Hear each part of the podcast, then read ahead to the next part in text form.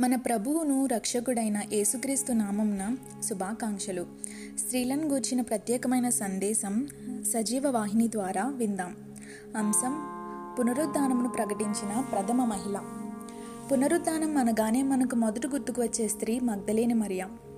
పునరుద్ధాన సందేశాన్ని అందించగల ఆధిక్యత కూడా ఈ స్త్రీకే ఇవ్వబడింది. లూకా సువార్త ఇరవై నాలుగో అధ్యాయం పదకొండవ వచనంలో దీన్ని మనం చూస్తాం.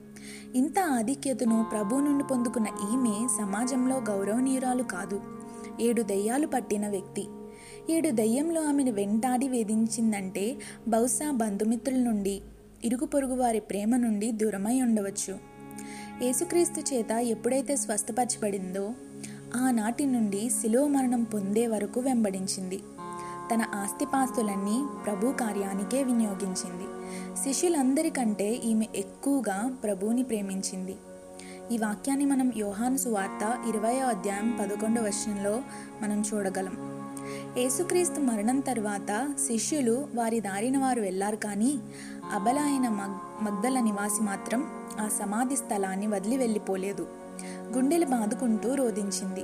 తోడుగా మరికొందరు స్త్రీలను కూడా పిలుచుకుంది. యేసు చెప్పినట్లు మూడో నాడు ఆయన లేస్తాడనే లోతైన విశ్వాసంలో నిరీక్షణ రెట్టింపైంది. వెదికే వారికి దొరుకుతానన్నాడు క్రీస్తు. ఈ వాక్యాన్ని మనం మత్తేసు వార్త ఏడో అధ్యాయం ఎనిమిదో వచనంలో చూస్తాం.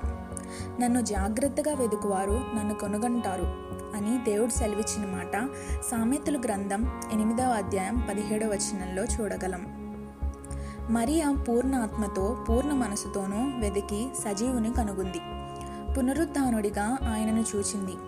తనకున్న నిస్వార్థ ప్రేమ కారణంగా తొలి ప్రత్యక్షత ఆ స్త్రీకే దక్కింది. ప్రేత వస్త్రాలు వదిలి పరిశుద్ధత వైపు ఆమె ప్రస్థానం శిష్యులందరికంటే అధికంగా ఎంచబడింది. క్రీస్తు శ్రమ మరణం భూస్థాపన పునరుద్ధానంలో ఆమె పొందిన సాక్ష్యం అనేక మంది స్త్రీలను ప్రభు మార్గంలో నడిపించిన ప్రథమ మహిళ మిషనరీ అయింది. నేటి మహిళలందరికీ ఆదర్శంగా నిలిచింది ఈ మగ్ధలేని మరియా. అట్టి ఆదర్శ జీవితాన్ని మనం కూడా జీవిద్దామా? దేవుడి పరిశుద్ధ వాక్యాన్ని దీవించునుగాక. ఆమెన్. Thank you